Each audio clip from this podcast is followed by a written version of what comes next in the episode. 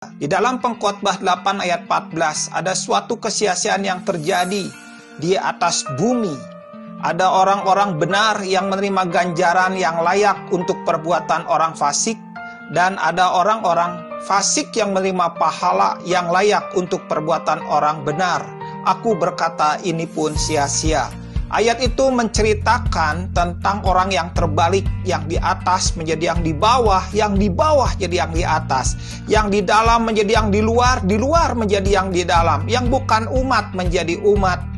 Dan sangat disayangkan ada banyak umat Tuhan yang akhirnya tertinggal dan terhilang. Saat ini waktunya setiap kita kembali kepada Tuhan, memiliki hati yang berbalik kepada Tuhan, hati yang mencari Tuhan,